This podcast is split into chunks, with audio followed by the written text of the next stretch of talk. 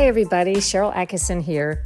Welcome to another edition of the Sharyl Attkisson Podcast. Today, we're going to dig into an investigation into federal officials profiting off companies they regulate. Today, a big treat. We're going to hear from one of the finest investigative reporters around, Pulitzer Prize winner James Grimaldi. I think James and I met around the year 2000 when we were both breaking stories on the deadly Ford rollovers with Firestone tires and the big recall that followed our reporting.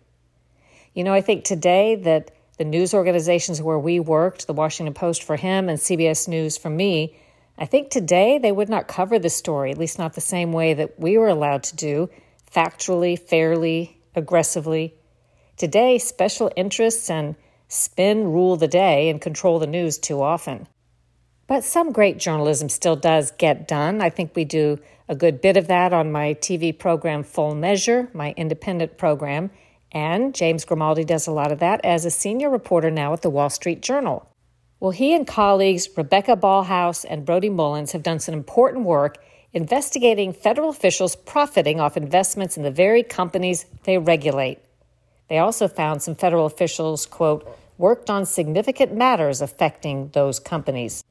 Here's James Grimaldi. What was the genesis of this newest investigation that you did?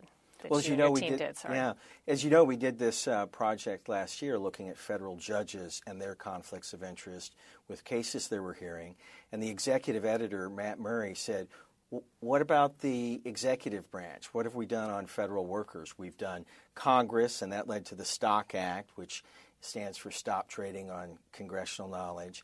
We did the judges, and that led to uh, a new law for transparency for judges reporting. And he said, let's go look at all the filings for the federal officials, which became a gargantuan task. Um, in just a couple of sentences, how would you synopsize the bottom line?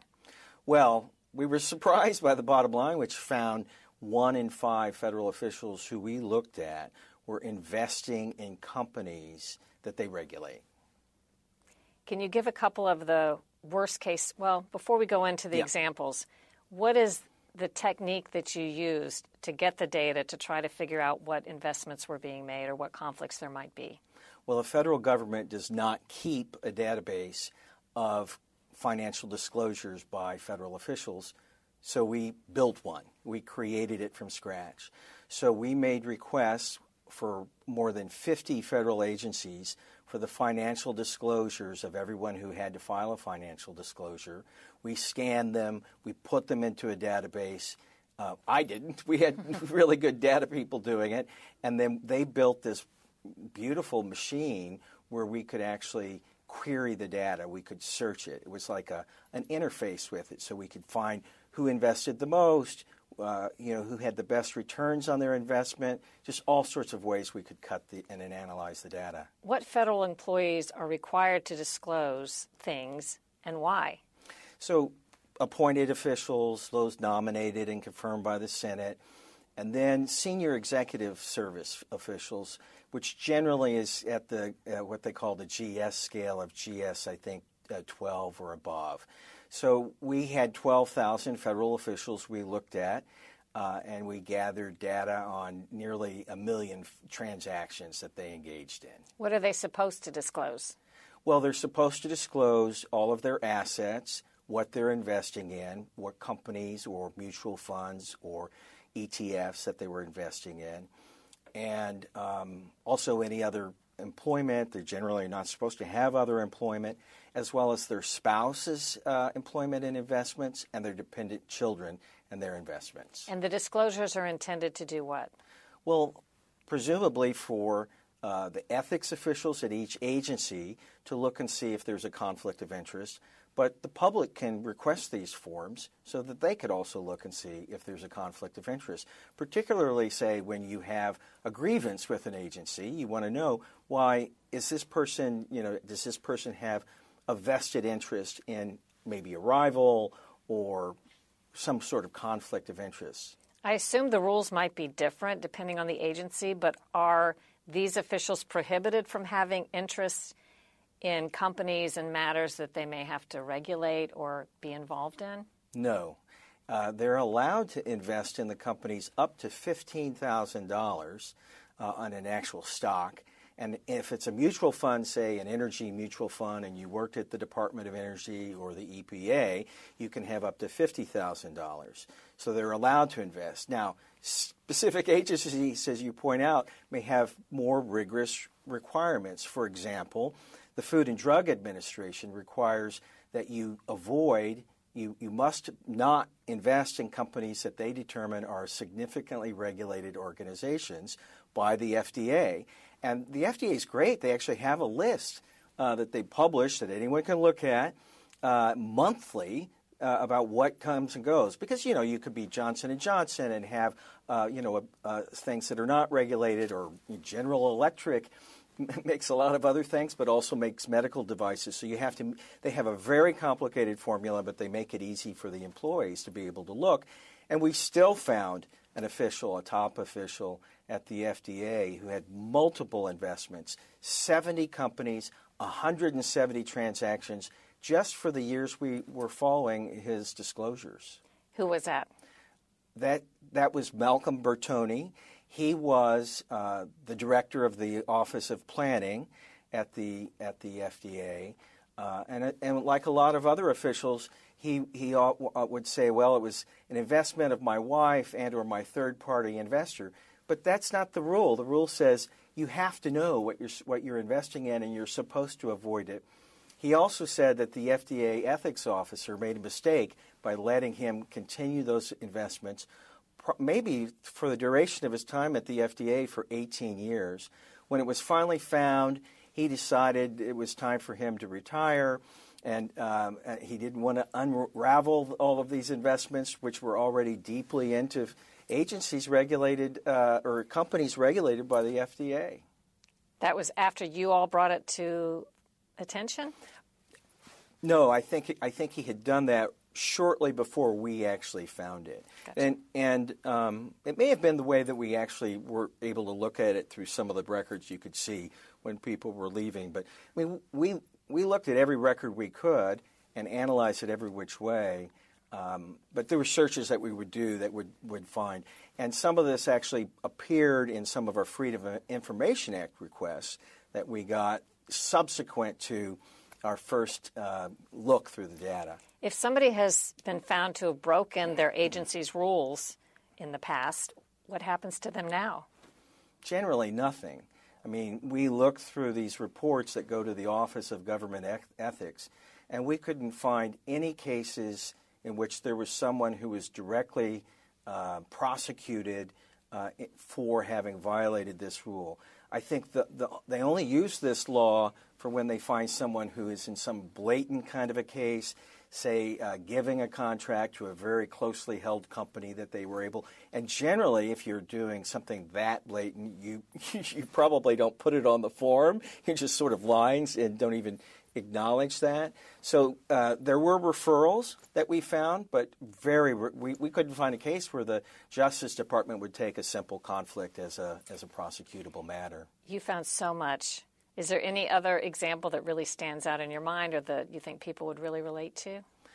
Well, w- yes, we found one official. She was a economist at the Commodity Futures Trading Commission and she had reported that uh, her family had 9,500 transactions in one year. When we asked about with companies it, that she dealt with, uh, her agency, they they weren't companies that she dealt with, but investors, sophisticated investors we talked to said it's not possible to do your day job and be able to have 37 trades a day. Her husband was doing the trades, and he worked for the FDIC, which regulates banks. But the one rule she violated uh, at the CFTC was a, a, ban on short trading, which is a risky kind of trade. Uh, when we asked about the, that's a third of what she had reported, 3,000, and that covers her and her husband or anyone in her report. When we asked about it, they said, well, we determined that that rule was unenforceable because we didn't have uh, statutory authority to have passed the rule. And I said, but the rule's been in place for 10 years. If you didn't have statutory authority, why didn't you repeal the rule? And then we went to legal experts outside at Columbia University Law School who said, that's a perfectly, perfectly justified rule. Why would they do that? And they say, well, we were afraid of being sued. It's amazing, a rule passed by an agency, still on the books, and they just let someone violate the rule. Hmm. Any other ones? Um, yes, there was there were several. there's, there's, there's so many you could keep going on. There was one, one official uh, in in the uh, uh, in the Environmental Protection Agency, which was engaged uh, working in an area that was engaged in uh, loosening air pollution rules and the Trump administration, uh, was deeply invested in energy companies. And when we asked about that, like, well, what's going on here? And he said, well, that's really my husband uh, and my husband's uh, investment advisor. And we asked about certain companies, like Cheniere, which is one of the top uh, natural gas companies. Uh, he said he'd never even heard of the company, which strikes me as interesting for someone who worked for the EPA, involved in uh, a very top position, deputy to the administrator of the EPA, at the very same time that they were engaged in loosening rules involving natural gas. Much more after a short break.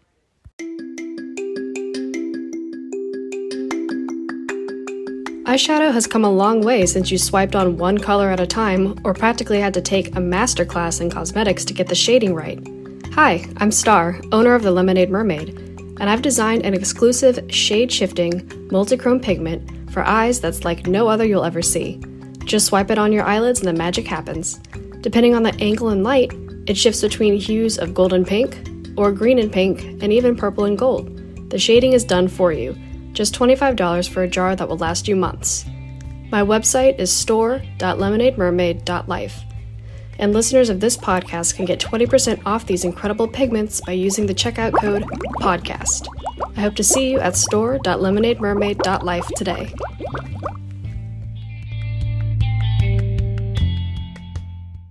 What does the things that you found, what, do, what does that say in the big picture, do you think? Well, I think that transparency, as I always seem to say on this show, transparency is the is and sunlight is the best disinfectant. I think that these records should be much more easier to get than we the, what we had to do to get them, which was to go to every agency. I didn't even tell you one of the things that we had with the agencies. We said, could you please give us all of these reports, these 278s, they're called, the financial disclosures. They said, sure, you just give us the names of the people you want. And we said, well, we don't have the names. Can you tell us the names of the people who file these reports? No, I'm sorry, we can't do that. So then we had to file Freedom of Information Act requests to get the names of the people who filed the reports so we could then get the reports.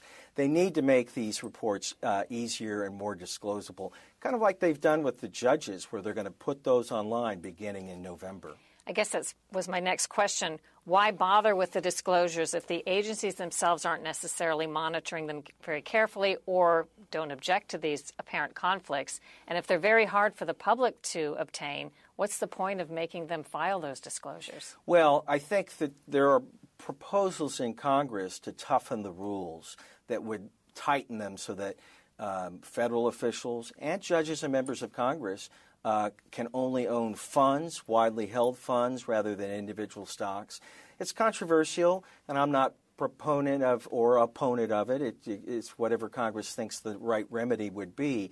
But there are remedies you could impose. You could lower the limit, I suppose, for you know saying like the judges can't hold one share of stock and then hear a case in that company. Federal officials can be involved in regulating a company um, as, as long as it's under that $15,000. But there is another provision that they can't be deliberately trying to affect their own stock holding. So if they uh, do an action that is meant to benefit the company in order to improve their stock holding, that is against the law. But that's very hard to prove. Well, it's it's getting into the mind of the person committing the act, which is, like you said, almost impossible to prove. Right. We now know that Congress has frequently, even after the Stock Act, been caught doing things that are at least dubious in terms of their investments. We know the judges, based on your prior investigation, have conflicts. And now we know federal agencies, a lot of the top managers have these apparent conflicts. What are we to make? You know, I think people are feeling very jaded when they look at their federal servants and agents and maybe those in the courts too, as to whether they really do have to follow the same types of rules you would expect people to follow in private industry. Well, I do think that public confidence in many of our governmental entities and agencies are really at sort of a historic low. And it, it really behooves, I think, the federal officials and others to try to be, you know, purer than Caesar's wife, as they say, uh, above the fray. And I will add that we did see lots and lots of federal officials who, when they came into government, divested of their individual holdings and went into mutual funds and ETFs. So there are a lot of good people in government who are trying to do the right thing, but like in any any barrel of apples, you're going to find some that aren't. And this one in five owning owning stock in a company. Uh, in which they're overseeing or, or regulating is concerning. Or, or we also found cases of dozens of cases where officials were uh, in making a trade on a particular company within a short period before an enforcement action is announced.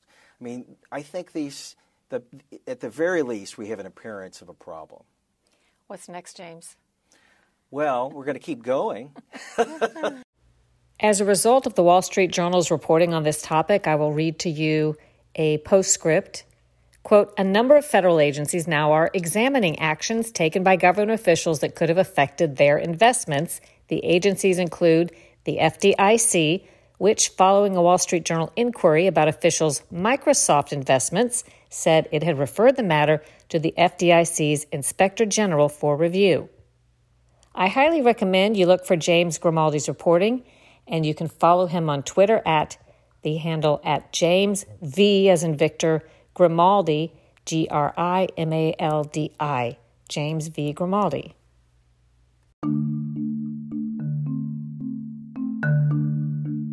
In this age of a highly controlled media landscape, it's never been more important to fight the heavy hand of censorship and support truly independent journalism. Go to SharylAttkisson.com and click the Store tab for a great way to do that. There are all kinds of cool products. A lot of them make great gifts that feature catchphrases like, I tested positive for critical thinking, and do your own research, make up your own mind, think for yourself.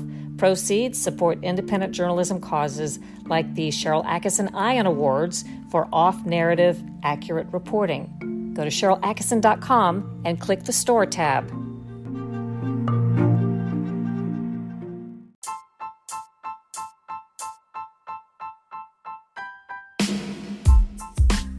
I hope you enjoyed today's podcast and that if so, you'll leave a great review, subscribe to it, and share it with your friends. Check out my other podcast, Full Measure After Hours. And now you can support independent journalism by visiting SharylAttkisson.com and clicking the Store tab. There are some thought provoking and fun products designed exclusively for independent and free thinkers like you, with proceeds benefiting independent reporting causes. Do your own research, make up your own mind, think for yourself.